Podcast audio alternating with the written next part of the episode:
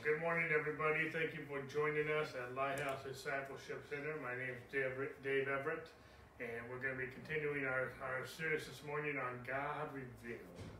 God Revealed. And we've been going over the seven redemptive names of God and how they reveal God to us, how they reveal Christ to us. Just before we get into that, I do want to invite you. We will have our Bible study tonight at seven, uh, six o'clock, excuse me, on the true nature of God.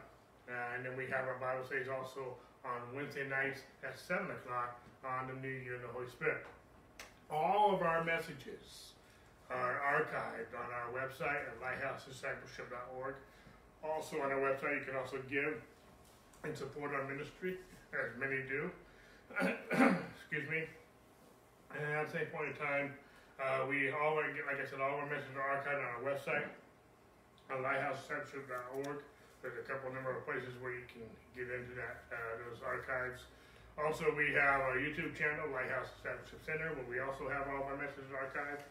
And starting this week, we have some new platforms that are just audio; they're not visual, but they're audio. And that's on Spotify. We're on Spotify now, uh, Lighthouse Discipleship.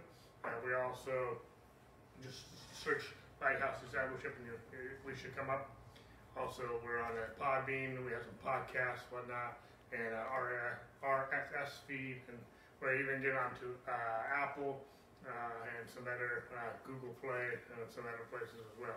Anyway, I'm not going to bore you with all those advertisements. My point is, uh, we're out there, and so uh, there's a number of ways that you can find us, even on Apple TV. You can find us as well. So anyway, um, without without further announcements, let's go ahead and get into the Word this morning. If you have your Bible, you can start turning towards Jeremiah. We're going to uh, do a little bit of recap from last week. We're going over the seven redemptive names of God and how they reveal Christ to us and how they reveal God to us. See, throughout history, throughout biblical history, throughout the, in the Old Testament, God revealed himself to his people. And if you if really study all seven of these names, which we have been doing the last uh, few weeks, I think we're on week eight this week. But if you study the names of God, if you study these names, all eight of these, or seven of these names, excuse me, comes during a time when Israel was in a crisis, or God's people were in a crisis. It was when Abraham was going to offer up Isaac that God revealed himself as Jehovah Jireh. I am your provider. God himself will provide for him a sacrifice.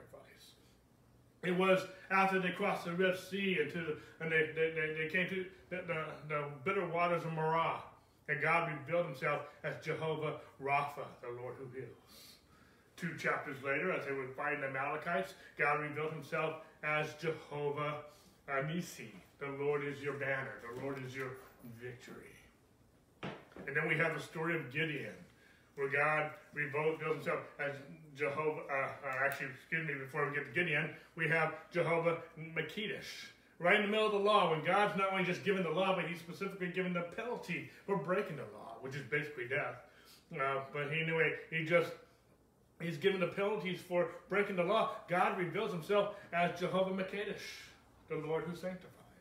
And then we have Gideon, where we uh, there again find the Midianites, the Amalekites, and, and it says that there was the uh, camels as far as the, the sand on the seashore. That was a big army coming against 300 men who had no weapons. And so uh, God revealed himself as Jehovah Shalom, the Lord is our peace. And then then we're uh, then we have the one that we're studying this week and last week and this week where uh, we didn't quite finish last week. Where it's Jeremiah. And Jeremiah, is at a time where Israel, because of their, their own folly, because of their own iniquity and sin, they found themselves exiled. They found themselves being judged. And they found themselves being captives and exiles, POWs, if you will, um, in, some, in some ways and God reveals himself as Jehovah Tsidkenu, which is uh, the Lord is your righteousness. I don't think we'll get into it today because I want to spend more time on righteousness. But then next week we're going to be studying Jehovah Shammah. Jehovah Shammah is in the book of Ezekiel. And again, we find them in a, in a, in a dire place. And God reveals himself, Jehovah Shammah, which the Lord is there, or the Lord is with you and will be that will be the capstone on the series as we we'll spend one more uh, one more name, which I'm calling the eighth redemptive name of God, which is really the name of God, is Jesus. God, Emmanuel, God with us. And that will tie right into the last name. God is there. Emmanuel, God is with us. So that will tie right in. Okay? Which goes right into the Christmas season. I didn't plan that. That's just how, how we're how, how this has come about. Anyway, so here we are. We're going to continue on uh, uh, in uh, this last, the sixth name that we've been talking about, Jehovah Tsidkenu, which is the Lord is your righteousness. And anyone who knows me knows I love teaching on righteousness. That is my number one topic. I could spend a whole year easily on this. Um, and I've done that. In our first year we started this church, I spent almost a year teaching on righteousness. And I'll get into some of that uh, this morning. But let me just recap a little bit of what we've been talking about. Again, as I just mentioned, in Jeremiah, uh, Israel has become captives. They become exiled because of their own sin. They've been warned to repent. They didn't repent and they became exiled. Now, some people, let me just put a footnote in here. This is not my message. But some people think uh, that God is judging America with all the election and different things. And I, I disagree with that. I believe uh, if God, and some people say, well, God doesn't judge America, he has to apologize to Sodom and Gomorrah. I disagree with that. If God judges America, he needs to apologize to Jesus. Because Jesus took our sin. He took our wrath. He took the, he took the wrath of God. He took the penalty. So how do we justify what's going on? The Bible says in, in Galatians that if you sow to the flesh, of the flesh, not of God, of the flesh reap corruption. Sin is still dangerous. Christ became our sin. He took the penalty for our sin for those of us who are in Christ. But those who have rejected Christ, those who are still living in sin, sin will continue to destroy this planet. Sin will continue to destroy mankind. Sin is dangerous. Sin is, uh, and if you sow to the flesh, of the flesh, not of God, you'll reap corruption. That's just how it works. But if you sow to the Spirit, which we'll get into a little bit later, uh, this, uh, before the year ends, we'll be talking about the Holy Spirit next in our next series. If you sow to the Spirit, you'll reap uh, life everlasting. And so, and so we, we want to sow to the Spirit, not the flesh. If you walk in the Spirit, you won't fulfill the lusts of the flesh. Uh, so anyway, we'll get into that to discover my message. So we're talking about Jehovah Tsidkenu, which the Lord is your righteousness. So real quick in Jeremiah, so this is just going to be a little recap. I'm not going to teach all of this again. Uh, I want to get some new territory. But Jeremiah 23, this this you know this this this redemptive name of God that we're studying, the sixth one, is the first one that's mentioned in the prophets. All the rest were mentioned in the what we call the Pentateuch or the Torah uh, through Moses. Uh, with, and we have in Genesis, we have two in Exodus, and then we have uh, one in uh, I think it was um, actually that was Exodus too. Uh, anyway, all of them were in the Torah. This is the first one. Well, actually, Gideon was not in the Torah, but this is the first one by the prophets through Jeremiah. And this one is actually mentioned twice. It's mentioned here in chapter 23 and it's mentioned again in chapter 30, 33. So this one is mentioned twice. And so this first one, again, again, they're, they're in exile, they're being judged. And I'm not going to read the whole context again here in, in Jeremiah 23, uh, 23 but we'll pick it up in verse 5. It says, And God speaking, Behold, the days are coming, says the Lord, that I will raise to David a branch of righteousness. A king shall reign and prosper and execute judgment and righteousness in the earth. In his days, Judah will be saved, and Israel will dwell safely. Now, this is his name by which he will be called the Lord our righteousness. That last phrase in most of your Bibles is all caps the Lord our righteousness.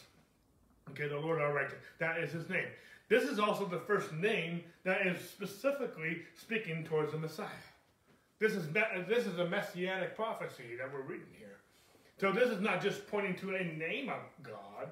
This is specifically, and I believe all the names of God are pointing to Christ, but this one specifically speaks of the Messiah, this branch of David uh, the Lord our righteousness. It's speaking about Jesus specifically. There's no way to interpret around that. It's speaking uh, to Messiah. The Lord Yahweh is the Messiah. The Messiah is Yahweh. That's a major point, what I just said. I know I went through a little fast, but Yahweh is the Messiah. Our Lord is God. God is Yah- God, Yahweh is the Messiah. And uh, but if you continue to read in this this passage of scripture, let's read verses seven and eight real quick. Therefore, behold, the days are coming, says the Lord, that they shall no longer say, As the Lord lives, who brought us up the children of Israel from the land of Egypt. But as the Lord who lives, who brought up and led the descendants of the house of Israel from the north country and from all the countries where I had driven them, and they shall dwell in their own land. A couple different things have been said here. First of all, you know, the, the, their, testimony up to this point had always been Israel coming out of Egypt. It was always about Israel coming out of Egypt. But now they're going to have a new testimony. God's going to bring them, God, God had just scattered them because of exile and God's going to bring them back. So this is now they're going to have a the, the Exodus, the, the God bringing them out Egypt into the Promised Land was a major major history of Israel. Now their history is going to include God, God who scattered them is going to bring them back. This is also speaking towards restoration. We'll see this a little bit more when we talk about the last name, Jehovah Shammah. And we'll talk a lot about restoration. Because I believe the whole book of, of Ezekiel is about restoration. At the same point in time, I, I just want to make a footnote here that God is all about restoration. Keep in mind, let's, let's bring this whole thing in context. Israel is being judged, exiled because of their sins. And in the midst of this, God reveals himself as the Lord your righteousness. God is revealing that although he, they have been judged, or they have been, um, um, what's the word I'm looking for? Uh, they have been disciplined. God is going to bring them back. God is going to restore them. Okay? There's a, you know, there's, there's an ugly message in the sense of judgment here but God, there's also a beautiful message of God's restoration. At the same point in time, we also got to keep in mind that we're talking about Old Testament. God still chastises us in the New Testament, like because He's the same yesterday, today, forever. Amen. In the book of Hebrews, and we're not going to study this today, but the book of Hebrews, it talks about chastisement. How God chastises and just as the Father just chastises his Son, so God chastises us. And then in the book of Hebrews, if you study it out, he's quoting from the book of Proverbs. when God talks about chastisement in the book of Hebrews, chapter 12, he's actually quoting from Proverbs chapter 3. In Proverbs chapter 3, if you study that out, God chastises us by his mercy. Okay? You're going to have to read that. I've taught on this many times before, but the whole content, it starts out, the, the, the, the, the chap, Proverbs chapter 3 talks start, talk about how, about his mercy. Bind it around your neck. Put it on the tablet of your heart. And then he goes into the most famous verse that we most of us know: trust in the, uh, Trust in the Lord with all your heart, not lean on your own understanding. In all your ways acknowledge Him. That's in the same context. Don't be wise in your own eyes. He then he starts talking about finances a little bit, about giving of your first fruits. And then it's in the same context in verse 12 of Proverbs chapter 3, he starts talking about as a father loves his son, he chastises him. He's talking about mercy in the whole chapter. The whole chapter is about mercy. You know, chastisement and then really, if you study the word chastisement in the in the Hebrew language or the Greek, it means child training. The, the word means child training. You don't you don't uh, well, if you're going to chastise your child, as a father chastises his son, you don't do it to kill them. You don't do it to, to dismember them. You don't do it to to torture them. You to, you, you you chastise them to teach them. There's nothing to learn if you're dead. There's nothing to learn if you're crippled. You can't learn from being crippled. You can't learn from being different things. You can't, you can't learn if you're dead. the, the, the lesson. If, if, if, if killing someone is chastisement, then well, there's no lesson. Even if you learn the lesson, you can't apply it. You're dead. Anyway, I need to get off that track. It just uh, God chastises because He loves us. God was chastising Israel. But there was also no Redeemer yet. This is speaking to the Messiah. Christ took our sin. And through Christ, wherever we have gone because of sin, and we were all alienated from God, from the life of God, before we received Christ, God wants to bring us back. God wants to restore. And God is revealing himself as the Lord, your righteousness. Now, my favorite verse from 2 Corinthians 5.21 says, um, He who knew no sin became sin that I might become, or that we might become, the righteousness of God in him. God became sin that we might become his righteousness. Turn me, if you will, to uh, Jeremiah 33, 10 chapters later. And God reveals himself again as Jehovah to this Tsidkenu. And I want to, again, I don't want to read the whole context, so I'm going to pick it up in verse um, we'll look at verse 6. We'll start there. Behold, I will bring to health. He's talking about Jerusalem. He's talking about his people and healing. And I will heal them and reveal to them the abundance of peace and truth. And I will cause the captives of Judah and the captives of Israel to return and rebuild those places as the first. There's that restoration again.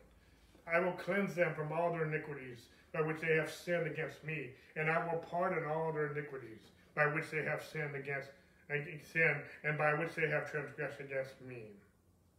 Then it shall be to me a name of joy, a praise, and an honor before all nations of the earth, who shall hear of all the good that I do to them, and they shall fear and tremble for all the goodness and all the prosperity that I provide for them.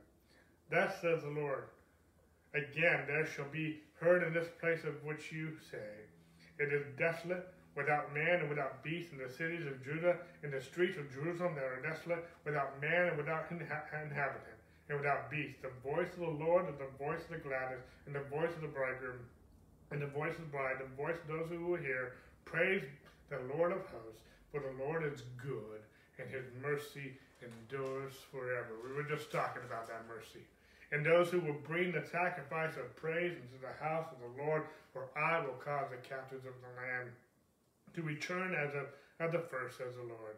And that's the Lord hosts. In this place, which is desolate, without man and without beast, in all the cities there shall be again a, a dwelling place of shepherds. And I want to actually skip on down, just for time's sake, skip on down to verse uh, 15. And in those days at that time I will cause to grow up to David a branch of righteousness, and he shall execute judgment and righteousness in the earth. And in those days Judah will be saved, and Jerusalem will dwell safely. And this is the name by which she shall be called, the Lord our righteousness. Again, I'm not going to teach on all this like I did last week. Um, I do want to bring some context and just actually um, revisit some thoughts. But we, here again we have Israel. They're being judged because of their own folly, because of their own iniquity and sin. In the midst of all this, God says, I, he reveals himself as Jehovah Tsidkenu, the Lord of righteousness. But he says he's going to cleanse them from their iniquities. He's going to restore them. He's going to return them back to rebuild the ancient ruins. God is going to do, God is doing a major cleansing here, but he's also going to do a major restoration. We have to hear that. You know, you can read the book of Isaiah, Jeremiah, Ezekiel, the prophets, you can see all the doom and gloom. Or you can see God performing his righteousness. It depends what lens you have on. You can see all you can see the wrath of God, or you can see God judging sin and bringing forth his righteousness. That's the gospel. Because God judged sin in Jesus so that he could give us his righteousness. God is dealing with sin. And God has never been light on sin. Even when we preach grace here in the New Testament and in this church, we're not saying that God is light at sin, that he's ignoring sin, that he's sweeping under some carpet. No, he judged it fully on Jesus. But here in Jeremiah, Jesus hadn't come yet. And so there had to be, and so, so there was a judgment. There was a natural manifestation of that. But God did, even though He chastised them, He judged them, He did not ultimately, ultimately destroy them. If God utterly destroyed them, they would not be in the face of the earth. But they are in the face of the earth. They have been restored. They have been returned. And we, we have to see God's nature here. And in the midst of this, as, in the midst of God's judgment, God says, I'm going to heal you. I'm going to cleanse you. I'm going to restore you. My mercy endures forever. That's the message. That's one, of the main messages here.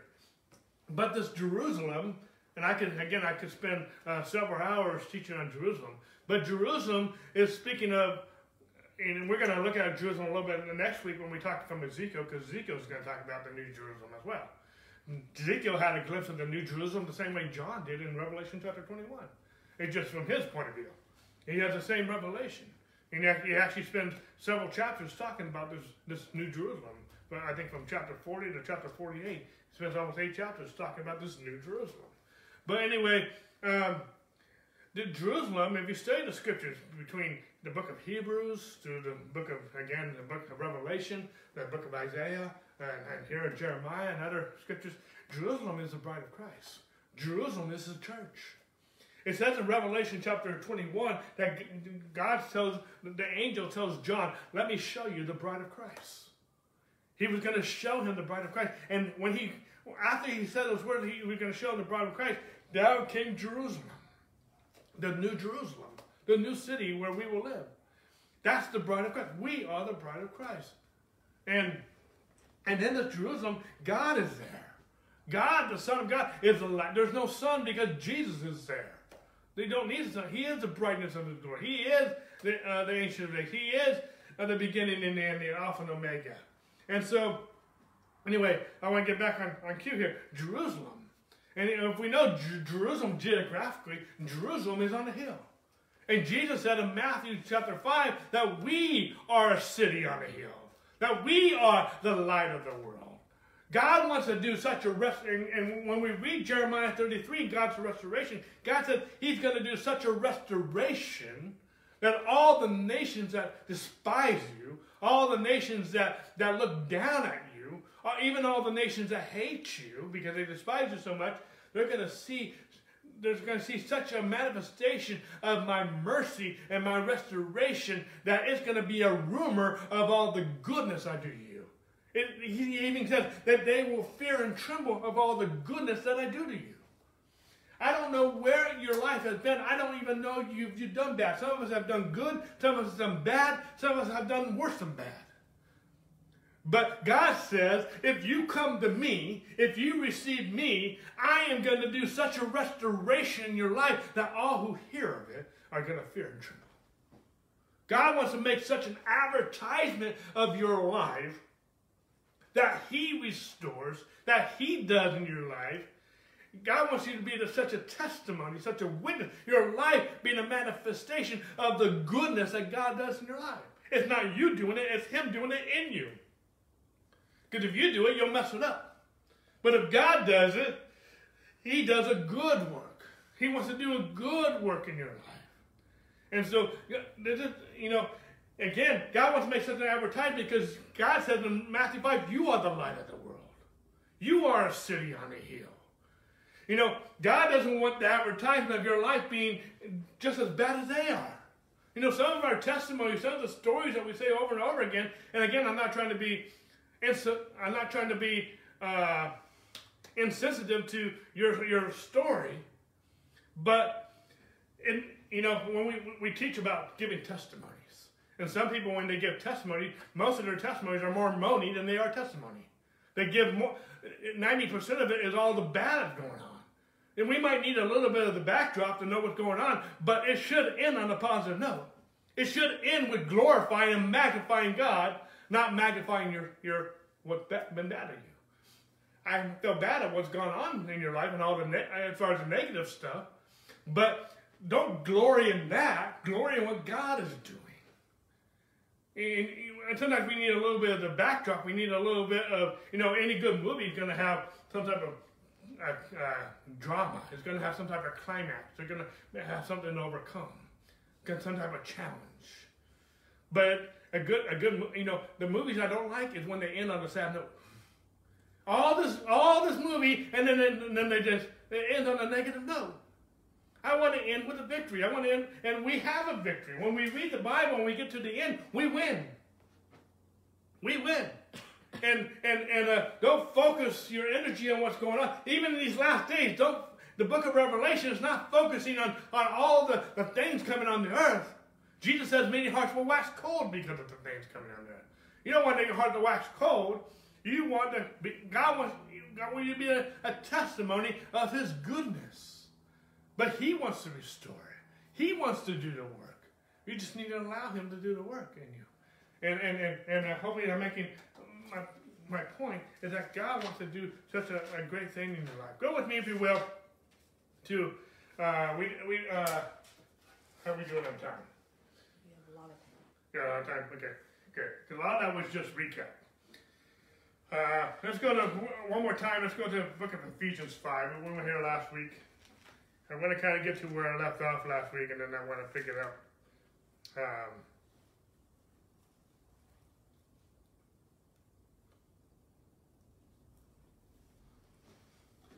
Ephesians 5 25.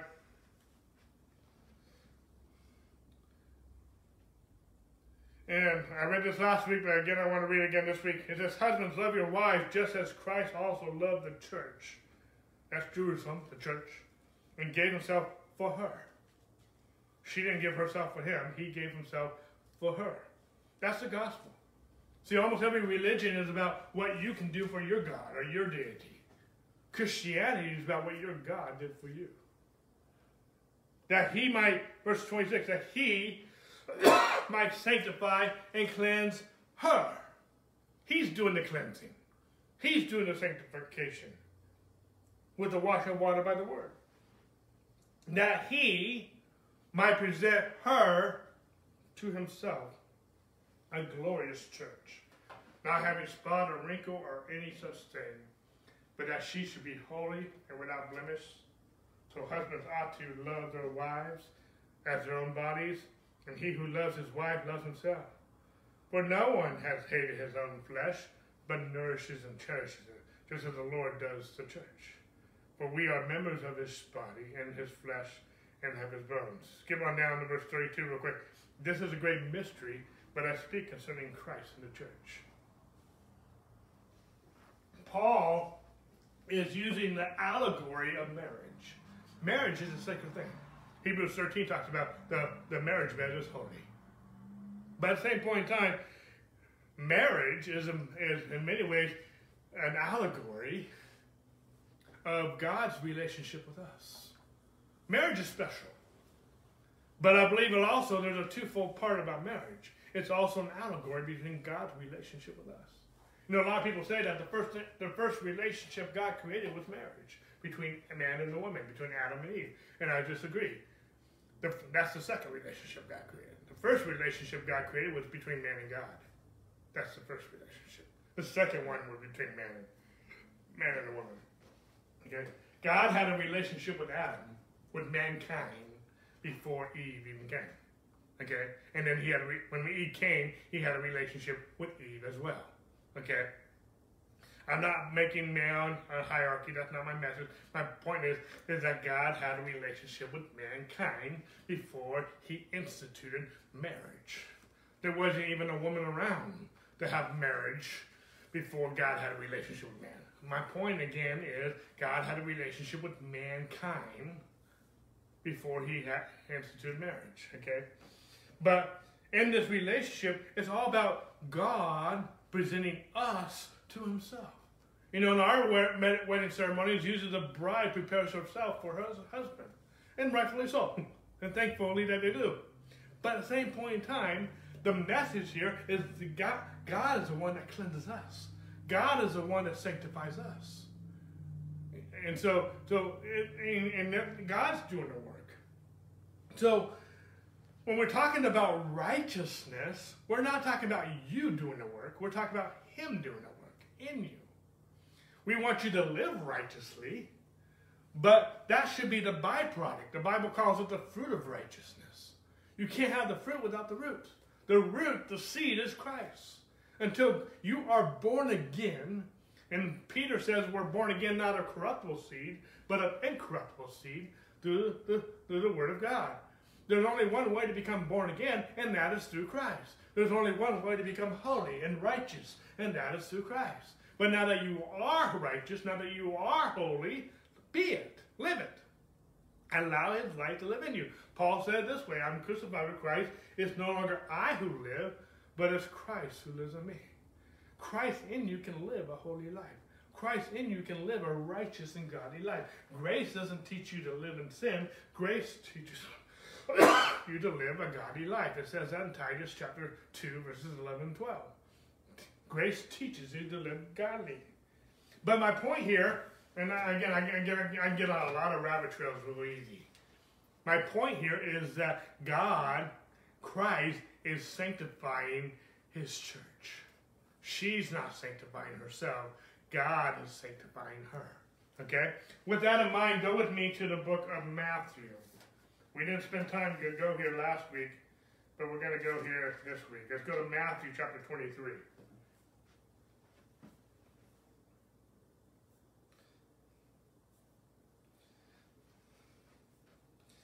Matthew chapter, oops, sorry, Matthew chapter 23. And we're going to pick it up verse 25 in here in just a second. Now, I'm not going to read the whole context here. This is probably one of the most um, scathing sermons that we ever hear from Jesus. He he doesn't hold any punches back. And he his the scathing message that comes from Jesus is towards the religious leaders. It's towards those who are boasting in their self-righteousness. God, Jesus did not like, does not like self righteousness. Any self righteousness that you're going to boast in, this message is in many ways for you. Uh, you know, and so I, you know, I, we can either say amen or oh me, you know, and so uh, my point is not to put you down. My point is to edify you. My point is to point you to Christ. But Jesus hated self righteousness. He hated it with a passion. And you can see that in this whole message that he speaks. He gives, I think, about seven woes, and he's woeing these seven righteous people. I mean, I think I said he's he's woeing these these unrighteous people. There weren't just seven of them. There was more than that. okay. Um, but anyway, in other words, you can't be righteous on your own. Okay. You have to be righteous through God, and we'll get into that. But let's read some of this. In verse 25, we'll read just a few verses. it says, Woe to you, scribes and Pharisees, hypocrites! For you cleanse the outside of the cup and dish, but inside they are full of extortion and self indulgence. Blind Pharisees, first cleanse the inside of the cup and dish, that the outside of them may be clean also. Woe to you, scribes and Pharisees, hypocrites! For you are like whitewashed tombs, which indeed appear beautiful outwardly, but inside are full of dead men's bones and all uncleanness. Even so, you also outwardly appear righteous to men, but inside you are full of hypocrisy and lawlessness. Now, we'll stop right there. I don't know about you, but that's very scathing. Jesus is not holding back any punches uh, with this message. You again, you cannot be righteous on your own. You have to be righteous on the inside first.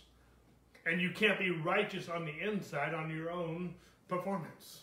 You can't, there's nothing you can do to make you righteous on the inside. There's only one way you can be righteous and holy on the inside, and that is through Jesus. Only the blood can make you holy and righteous. Only the blood of Jesus can sanctify you. But once you get the inside righteous, then you can get the outside righteous. There's a lot of, you know, I've met, through the years, I've met a lot of nice, good, ungodly people. That sounds like par- uh, um, paradox, I think, the word, but um, oxymoron. I, in other words, I met people who are not believers, live good, moral, godly lives. I've met people like that. The outside looks good, but they have not received Christ. And I'm not so much talking about some of those people, even though that may apply. But there are some self righteous people. There are some religious self righteous people. They have a great show, but on the inside, they're not clean. Am I, am I making sense? It's hard to speak to a camera because sometimes I don't get feedback. But we need to be cleansed on the inside so the fruit can be good. And I don't want the good stuff I do because I did it. I want it to be because Christ in me is doing a good work. I don't want to boast in me. I don't want to boast in Him. See, almost every religion, excuse me, is when is about what I can do to to, uh, to be accepted or to please my God or deity. Almost every religion is that. Even Christian religion is that way. We, we don't teach religion here, we teach against religion.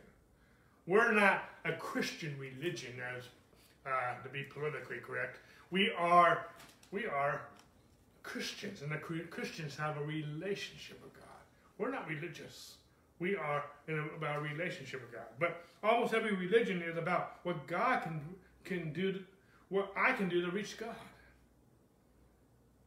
We do all these things and penance and different things to reach or to be holy or to be accepted or to be good before you, your deity of God. Almost every religion is that way.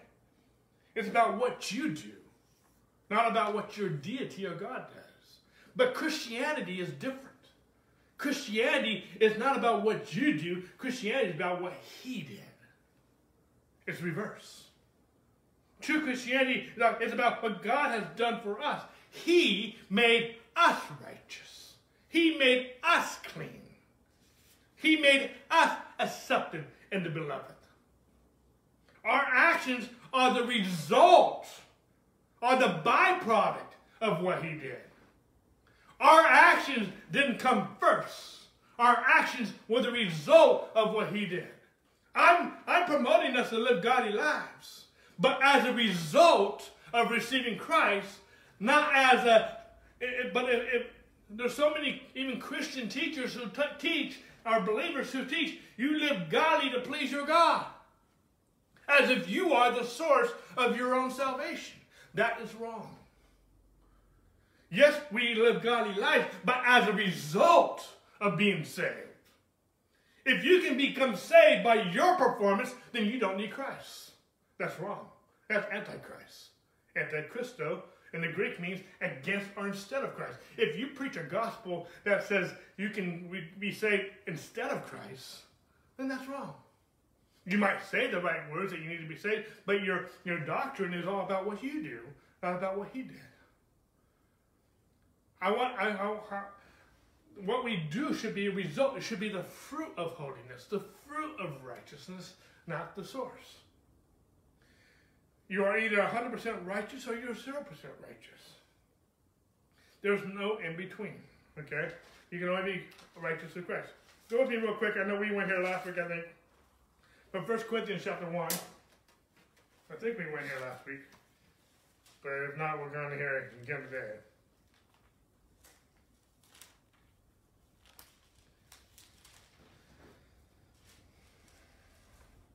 We'll pick up verse 29. 1 Corinthians chapter 1, verse 29.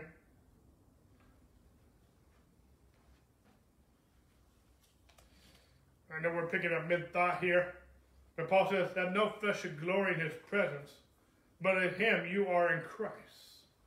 I want to, I want to repeat that phrase. But of him, of who? Him, not of you, but of him.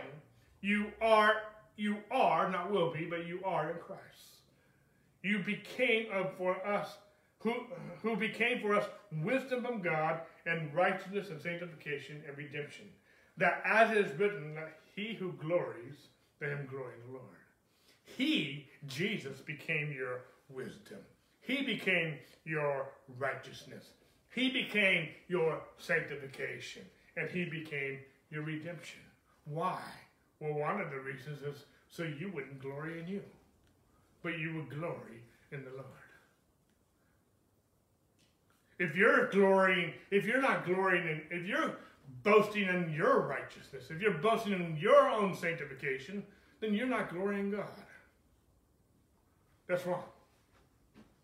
He became your righteousness. He became your sanctification. He became your redemption.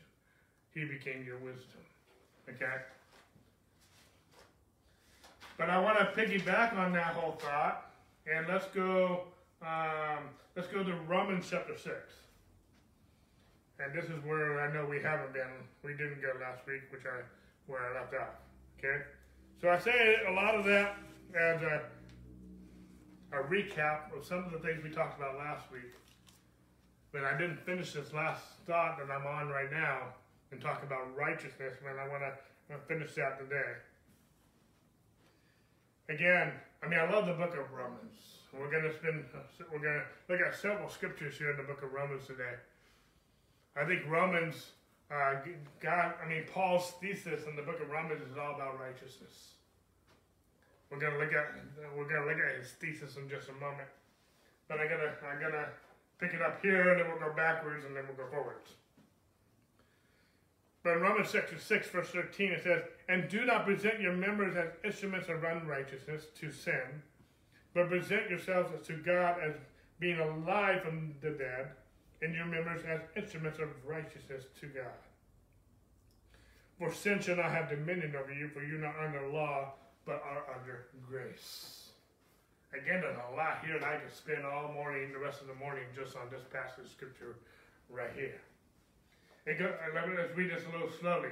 And do not present your members as instruments of unrighteousness to sin, but present yourselves to God as being alive from the dead, and your members as instruments of righteousness to God. You know, he actually just said, if you scroll backwards two verses, he says, likewise also reckon yourself to be dead to sin and alive to God in Christ Jesus. In Romans chapter 6, Paul is talking about how we were crucified with Christ we were buried with him in baptism, and we've been raised together with him in newness of life. He says in Romans 6.11, reckon yourselves to be dead to sin and alive to God in Christ Jesus. There's two parts of the story. I think we spent some time recently out of Ephesians chapter 4.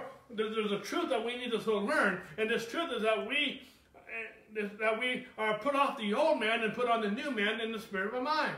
We need to reckon ourselves dead to sin and alive to God. We were crucified with Christ, buried with him in baptism. Excuse me. That's the dead part. We were crucified with Christ. we were buried with him in baptism. We need to reckon ourselves dead to the old man, dead to sin. The word sin being used here is a noun, it's not a verb. There's the word sin is used 45, 47 times in the book of Romans. 45 of those times it's a noun, it's not a verb. A noun is a person, place, or thing. And that, a verb is an action. So here he's not talking about the act of sin, he's talking about the nature of sin, a noun. There's a difference there. We need to understand some basic grammar between a verb and a noun. I don't know all my grammar. Sherry has to correct most of my writings. Where I usually mess it up is the commas. I don't know what to put the commas in. And I have run-on sentences and I have sentence fragments. That's. I, I, I, I, don't, don't always do that right. But I know, I know the difference between a noun and a verb. Okay? And a, a, there is an act of sin, but our, it's talking about our nature of sin. We're either in Adam or we are in Christ. You're not either or. I mean, you're not both. You are either in, you're either born again in Christ or you're not born again and you're still in Adam. That's what being born again has a lot to do. You're born again, not of corruptible seed, Adam, but of incorruptible seed, Christ. By the word of God.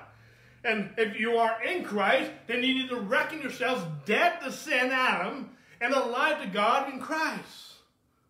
Who are you? You are either in Christ or you don't have Christ. When you stand before God one day, it will be you and Christ, or it will be just you and no Christ. And those who don't have Christ, they will be going to hell. they will go to the lake of fire. Only those who have Christ, his righteousness. See, I, saw a quote this week, I forget who it was from, on Facebook. We stand, we, we stand before God in Christ because God stand before God as us and became sin and died for us. Because Christ stood before God as we were, and, and the full wrath of God came on that. We, God, Jesus gave us his righteousness so that we can stand before God as we were Jesus. Because God stood before God. Jesus stood before God as if he were you. That's powerful. That's really what the gospel is about. And, and, and, and so um, that's righteousness. But he says here in Romans chapter 6, verse 13, which is my context, because you are righteous, because you are crucified with Christ, because you have reconciled yourself dead to sin and God, then present yourselves as instruments of righteousness, not unrighteousness. If you are righteous, then live like it. Be who you are. You know, uh, back in the day, uh, when I was first becoming a pastor, uh, we were in a church in, in Wisconsin, and Brad, Brad was a lot, had a lot more charisma than I did, and different things and whatnot, and uh, and and so, I, in some ways, I was trying to be. I was still a youth. I was still in my twenties, but I was still young, you know. And some ways, I was trying to be a little bit like him, not totally like him. I don't think I could ever do that, but and I don't think I ever wanted to do that. Uh, not you know, not trying to speak negative to the man, but at the same point in time, I wasn't.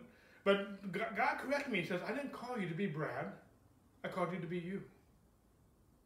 That's who I was. And we need to be, you know, you're not me and I'm not you, and we need to be okay with that. we don't need two of you. You don't need two of me. you know, uh, we need to be who we are. But we are also, we collectively are the righteousness of God in Christ Jesus. It doesn't say you are, it says we are. And that's a whole other message, but we are. God died for me just like he died for you. But God made us different. He made different kinds of species of fish and flowers and plants and, and all kinds of stuff. He made different kinds of people with different personalities and tastes. You know, and that, and, and the, that one makes the body of Christ beautiful. I'm not talking about the body of Christ this morning so much, but uh, be who you are. But God has made you righteous. He sanctified you. He's redeemed you. Then live it. Here he is in Jeremiah. These people have been unholy, but God's going to cleanse them. God's going to restore them.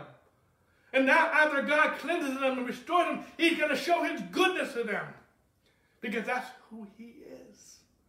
And if we are righteous, New Testament, then we have the fruits of the Spirit love, joy, peace, goodness, kindness.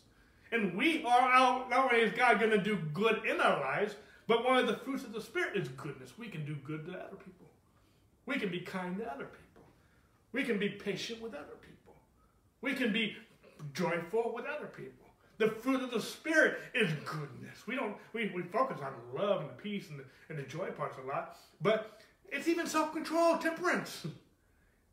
But goodness, kindness, gentleness, long, long suffering. We don't like that word. We don't like to receive it, and we don't like to give it. Well, we actually kind of like to receive it. We want, we want people to be long suffering to us, but we won't be long suffering to other people. That's not the fruit of the Spirit. And I'm not talking about the fruit of the Spirit so much today, but I'm talking about, you know, a lot of people think that when we preach grace, we're teaching people to live any way they want to. No. If you are righteous, then live like an instrument of righteousness. For you, for it goes on to say here, uh, verse 14, for sin shall not have dominion over you, for you are not under the law, but under grace. If you are under grace, you will live righteously. Because that's what grace will teach you. Those who say that, that grace is a license to sin don't understand righteousness. They don't understand grace. And those think that we teach that you can live any way you want to. First of all, they have never listened to anything I said.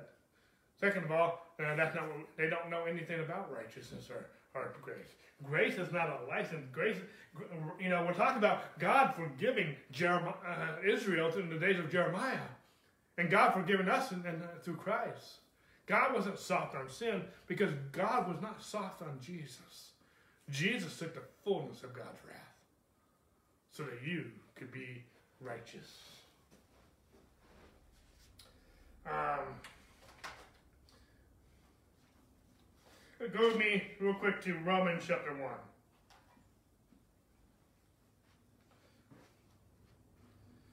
And we'll pick it up in verse 7. Verse 7 and 8, Romans chapter 1, verses 7 and 8. I want to get to verse 16, but I want to say something out of this passage real quick. Romans 1 7 says, To all who are in Rome, beloved of God, called to be saints, grace to you and peace from our God, our Father, and the Lord Jesus Christ. First, I thank my God through Jesus Christ for you, for all that your faith is spoken of throughout the whole world. I just want to make a little point here before we go forward. Again, remember Jeremiah, especially in Jeremiah 33, God says all the nations are going to hear the goodness I did you. Here was a nation being reproved by God because of their sin, but God says, I'm going to restore you. And when I restore you, and people begin to see the goodness I do to you in my restoration, it's going to be like a rumor. It's going to people are going to fear and tremble at the goodness I do to you. Well, here, here Paul's talking to Rome, and he's saying, uh, "I thank my God through Jesus Christ for you, you all your faith is spoken up throughout the whole world." And a couple of different things here. First of all, Paul, especially in this book of, especially in the book of Romans, God, Paul is speaking about righteousness throughout this whole book. But I want you to see something here too. Is that Paul doesn't just speak about righteousness to those who are unsaved, those who need to receive salvation. Paul speaks a lot about righteousness to those who are saved. We both need to hear it. Whether if we don't have Christ, we need to hear about righteousness so we can become saved. We need to hear about his goodness. And, and we're going to talk about that in just a minute.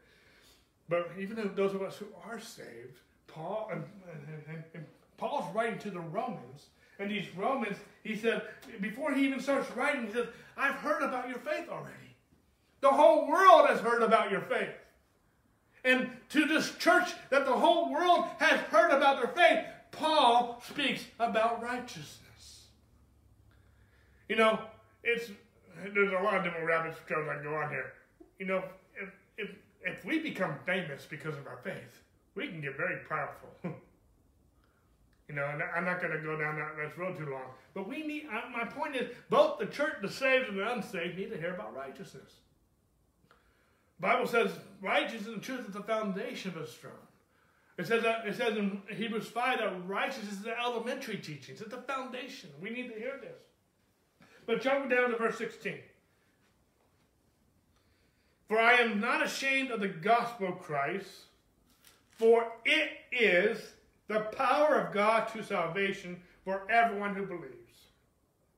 For the Jew first and also for the Greek.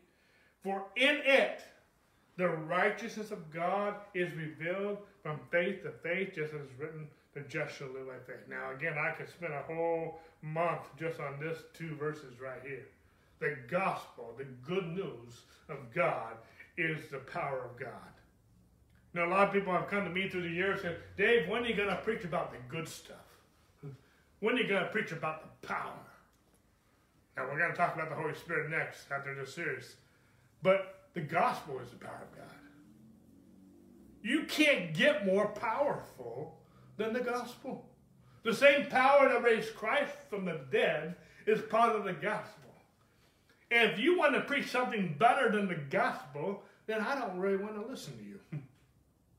Because if you think that what you have to preach on is more powerful than the gospel, then you don't know the gospel. because the gospel is the power of God. I can spend a lot more time on that, a lot more time. But the power of God to everyone who believes.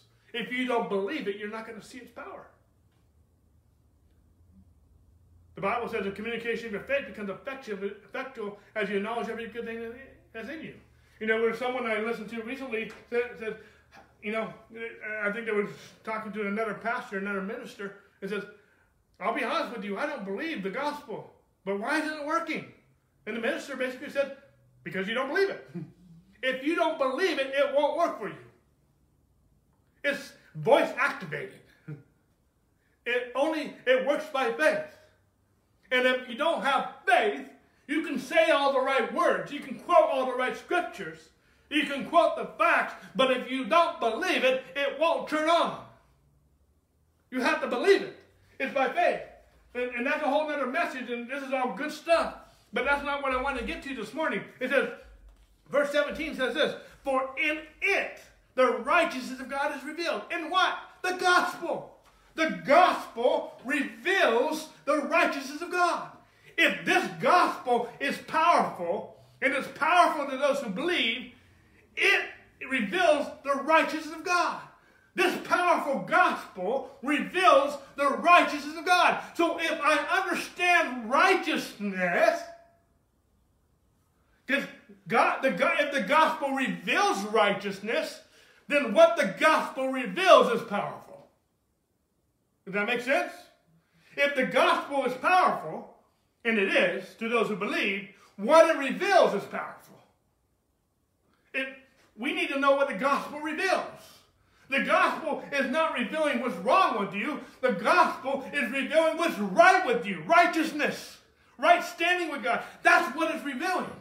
Yes, we've all sinned and fall short of the glory of God, but that's not what the gospel is revealing. It's revealing what's right with you because of Christ. That's the power of God. We need to know what it reveals, and then we need to believe what it reveals. If you get the revelation that you're the righteous God in Christ Jesus, but you don't believe you're righteous, then you don't believe what the right what the gospel reveals. And it won't be powerful to you. This is a whole powerful teaching. But when man sinned, he became powerless. God said he died. When Adam sinned, man died. And when man sinned, sickness began to come struggle and different things began to come. But you ever notice the ministry of Jesus? Jesus had power, power over the sea. He had power over the victory. He had power over the storms. He had power to raise the dead. Jesus was righteous. And because Jesus was righteous, there was power. The power, yes, and we're going to talk about the Holy Spirit soon but the foundation of his throne. A th- what's a throne? A throne is where the king sits. And a king has a scepter. And the Bible calls God's scepter a scepter of righteousness. His scepter. It brings that out, and uh, I don't have the scripture right now. I believe it's in Hebrews or Revelation or both. But it's his scepter of righteousness. But the throne the throne is where the king sits. And when the king sits on the throne, he has power over that kingdom. And the foundation of that throne is righteousness and truth.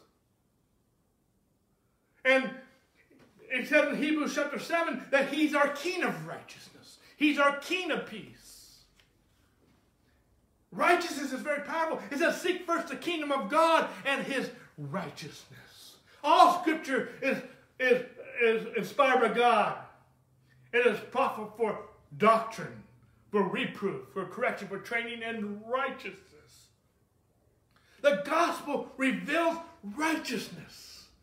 And this gospel and what it reveals is powerful that the just shall live by his faith. Because the gospel is powerful to those who believe. It doesn't work if you don't believe it. Well, this, the righteous God is revealed from faith to faith because the just, the word just and the word righteous are the exact same word in the Greek. The just, those who are righteous, live by their faith. I don't live by what I see in the natural. I live by the Word of God. I live a life of faith. And if God said it, that should settle it. My, well, I have the sickness. The doctor says this. The lab says this. The x-ray says this. But my God says, my, he, by his stripes, I'm healed. The facts can change, but God will never change. The, the truth, the word of God, can change the facts. The facts has never changed my God. So that the fact says I'm sick, but the truth says I'm healed, then guess what? Guess which one has to change? The facts. The truth can sell the facts that line up to the truth. And it must obey. It must bow.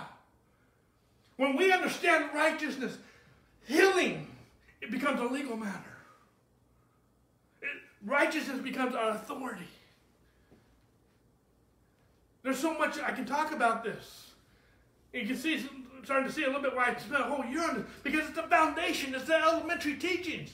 If you don't get the foundation right, how are you going to build? When we understand righteousness, I can talk about any other subject marriage, family, finances, healing, any other subject. You know, we're going to talk about the Holy Spirit. We're going to talk eventually about the gifts of the Spirit. But we're not going to magnify that one with the foundation. If the foundation is wrong, then how we sometimes administer the gifts is going to be wrong. That makes sense? The foundation's got to be key. If something goes off in our foundation of our marriage, our home falls apart. Our family falls apart. The marriage is the marriage is a, is foundation for the home.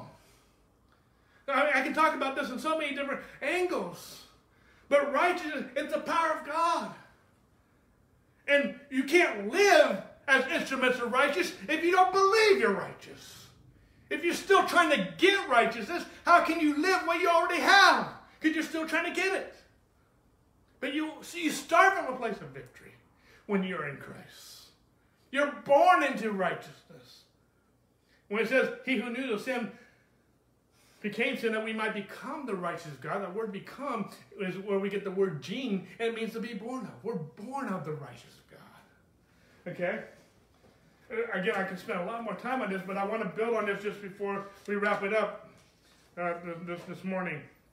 Go with me real quick to Romans chapter 3.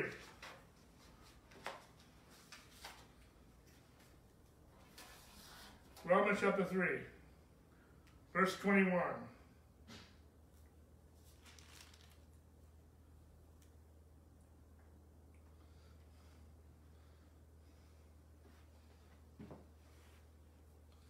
Says, But now the righteousness of God apart from the law is revealed, being witnessed by the law and the prophets. Even the righteousness of God through faith in Jesus Christ to all and on all who believe, for there is no difference. Again, there's a lot here, and I don't have time to te- reteach all this this morning. It's powerful. It says, The righteousness of God apart from the law is revealed. There is a righteousness that is apart from the law. And it's revealed, it's witnessed by the law and the prophets. I teach on that. It's, it's not manifested. The, the, the right of God is apart from the law. And it's revealed to us.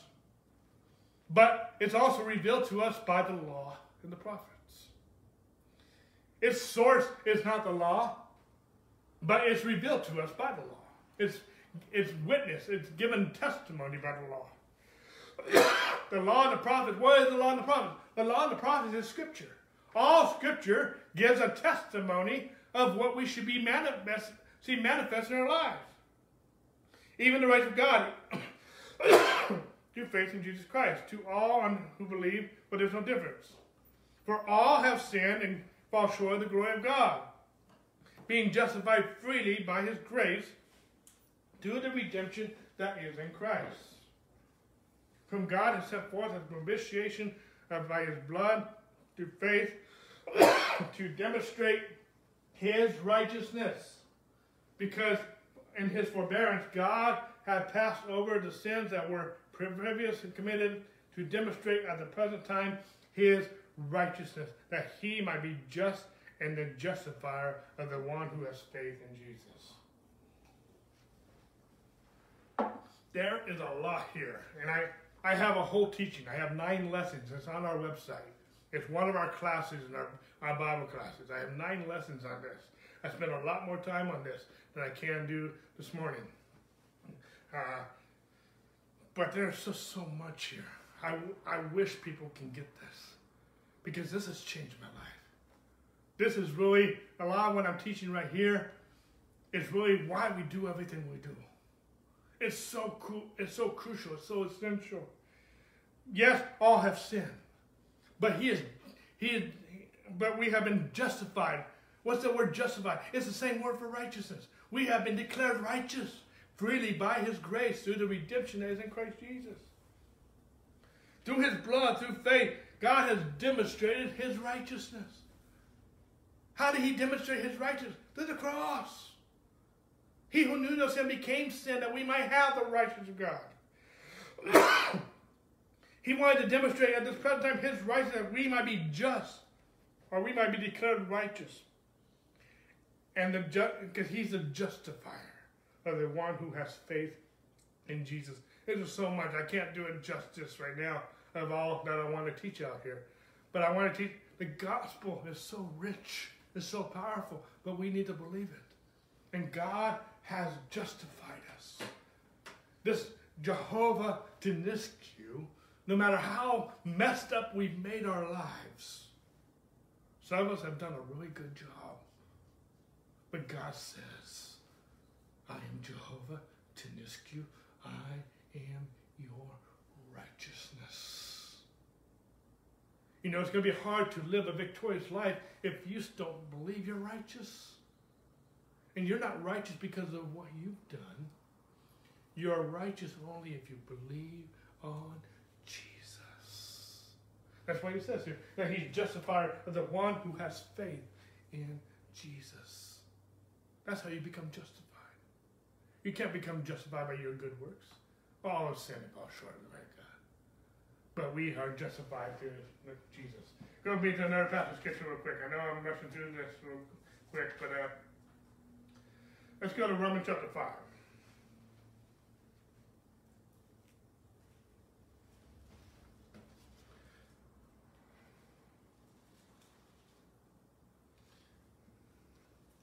We'll pick up verse 1.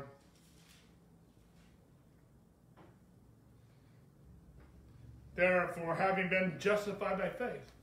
We were just in chapter 3, now we're in chapter 5. How do we know chapter 5 follows chapter 3? He's still on the same topic. Therefore, having been justified by faith, we have peace with God. If you're not justified, then you can't have peace with God. There's no peace. If you think if you think you are still a sinner, there's no peace. If you think you're not right with God, there's no peace. But when you understand righteousness, you can have peace with God. There is no way possible you can have any peace if you don't think you're right with God.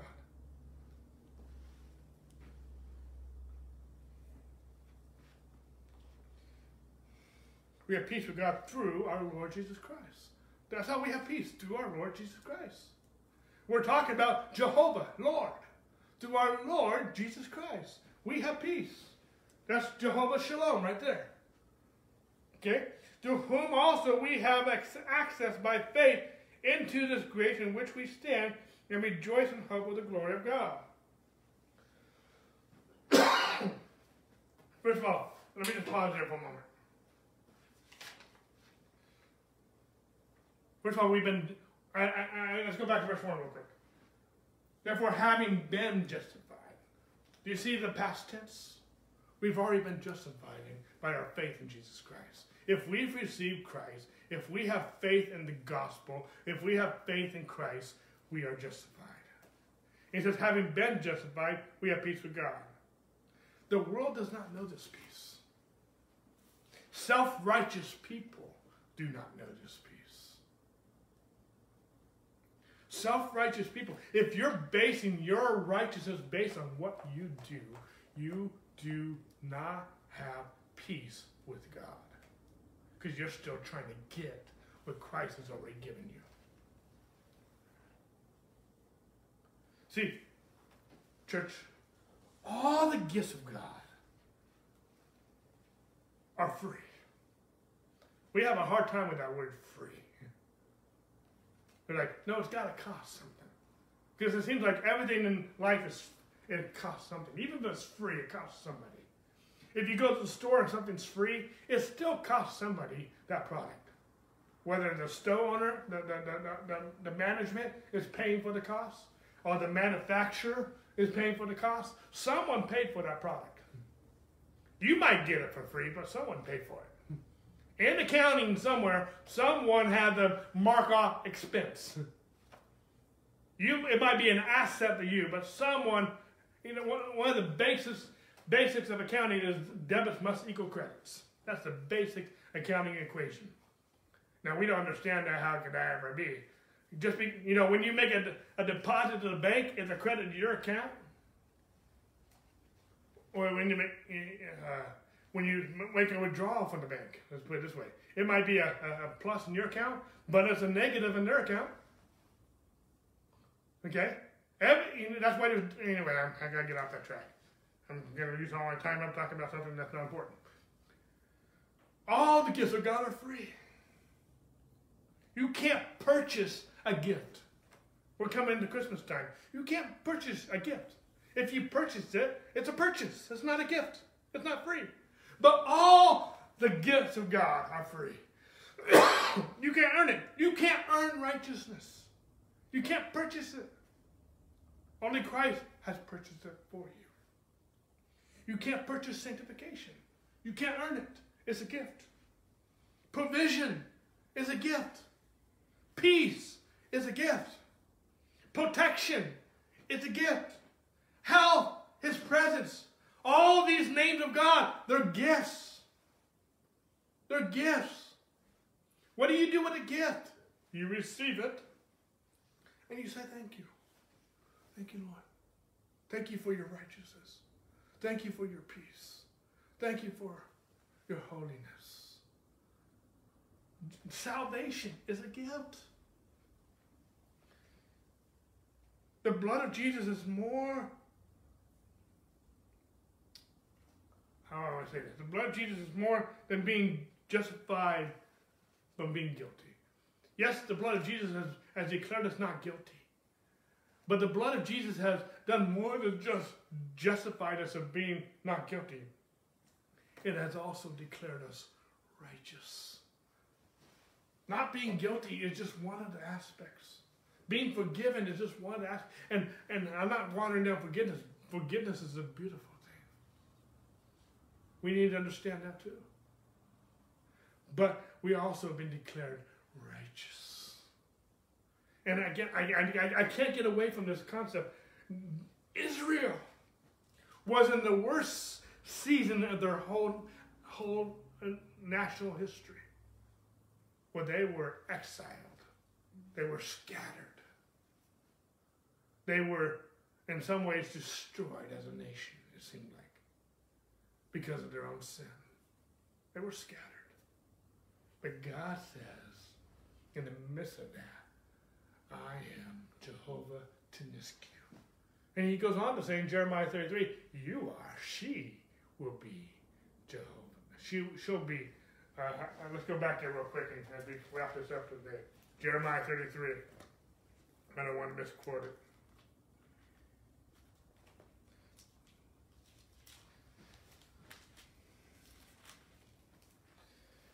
Verse 15, 16.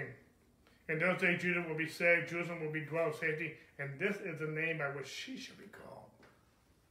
She, Jeho- the Lord our righteous. Her name will be called.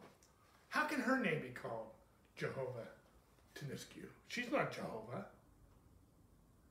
Church, do we not know? We're talking about the names of God. But even Peter said at Pentecost, we should be baptized into his name. Jesus said the, when he gave the Great Commission, he says, be baptized into the name of Jesus. Name of the Father, name of the Son, and the Holy Spirit. We're baptized into his name. When we became married, we became, she changed her name. We actually forgot it at the first couple, first year. Uh, we forgot to change. We did. We changed her name with Social Security. I mean, with the uh, to get the license, but we forgot to change it with Social Security. And so when she tried to get a job, she couldn't get a job because uh, she wasn't who she was anymore. she was someone new. She changed her name. We're baptized into the name of Jesus. We ha- we're bapt- we're the word baptiz it mean is baptizo means emerge. We're emerge into His name. The Bible says in Ephesians chapter five, we just read it in five thirty one that we are one flesh with Him. We're one flesh with Christ because of what He did. He is our righteousness, but we bear His name. We bear His name, Jehovah Jireh. We bear His name, Jehovah Rapha. We bear his name, Jehovah Nissi. We bear his name, Jehovah M'Kaddesh. We bear his name, Jehovah Shalom. We bear his name, Jehovah Tsidkenu. And we're going to talk about next week, Jehovah Shammah, the Lord is there. Emmanuel, God is with us. There's so much I could talk about about this righteousness. The Lord is your righteousness. But no matter how bad you've gotten, and I'm not excusing the bad that you've done, but I am magnifying his, his goodness. He can turn it around. And he's going to turn it around not from the outside in. He's not going to start changing your behavior right away.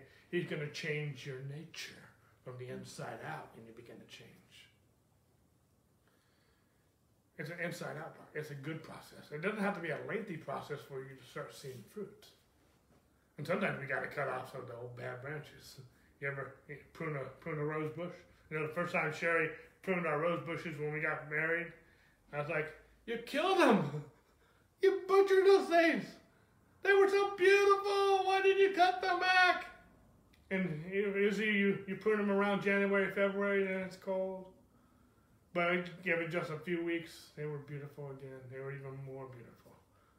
We need to put off the old man and in the spirit of our mind put on the new man who's created according to God in true righteousness and holiness. We need to put on Jesus. It's true righteousness. Without Jesus, there is no true righteousness. But Jesus said, I am your righteousness. And God, I love it in Jeremiah 33. God is going to do such a good thing and all the nations will fear and tremble because of all the good that God does. God wants to do, God wants to show off in doing good in your life because He is your righteousness. I don't care how bad it's gotten. I care, but I don't care. But I, God wants to do such a transformational work in your life because of his righteousness, his goodness. it might look impossible. It looked impossible how Israel could ever be restored. I mean, they weren't just an exile in one country. They were they were scattered all over the world, all the, the places of the earth. They were scattered everywhere. But God says, I'm going to bring you back. And it's so awesome. You know, we, we celebrate Christmas and we're getting there soon. The Magi, the three wise men, if you study that all out, that all that was part of them coming back as well, because that, that was part one of the nations where they were scattered. That's where Daniel was. That's where Shadrach, Meshach, and Abednego were, uh, and different things. Different things happened, uh, uh, um, but I mean, God brought them back. I mean, they would those magi wouldn't even have known about the scriptures if they were not Jews uh, originally themselves. And that's a whole study. I mean, it's just beautiful how God brought things back. And it was through Daniel and other things that there was prophecy about the Messiah and different things. And that, so it's just a beautiful thing. Uh, and that's just one one account. That's one story of God bringing them back. And God has brought us all back to Jesus. He is Jehovah Tsidkenu. The Lord is our righteousness. God is going to do such a beautiful thing in your life based on his righteousness, not yours. Lord, we just worship you. We magnify you. I don't know if I've done a full justice with this whole topic on righteousness. But Lord, I, I pray that you would just awake people to your righteousness, that they would have an awakening to who they are in you. Lord, all my life I've, I've prayed for a great awakening. And this has been the core of it, that there would be awakening to knowing who we are in you. We are the righteousness of God in Christ Jesus. May there be such a great awakening that sweeps our, our lives, our countries, our families, and our world. In the name of Jesus, I give you thanks. Amen, amen. God bless you. We'll see you tonight at 6 o'clock as we talk about the true nature of God.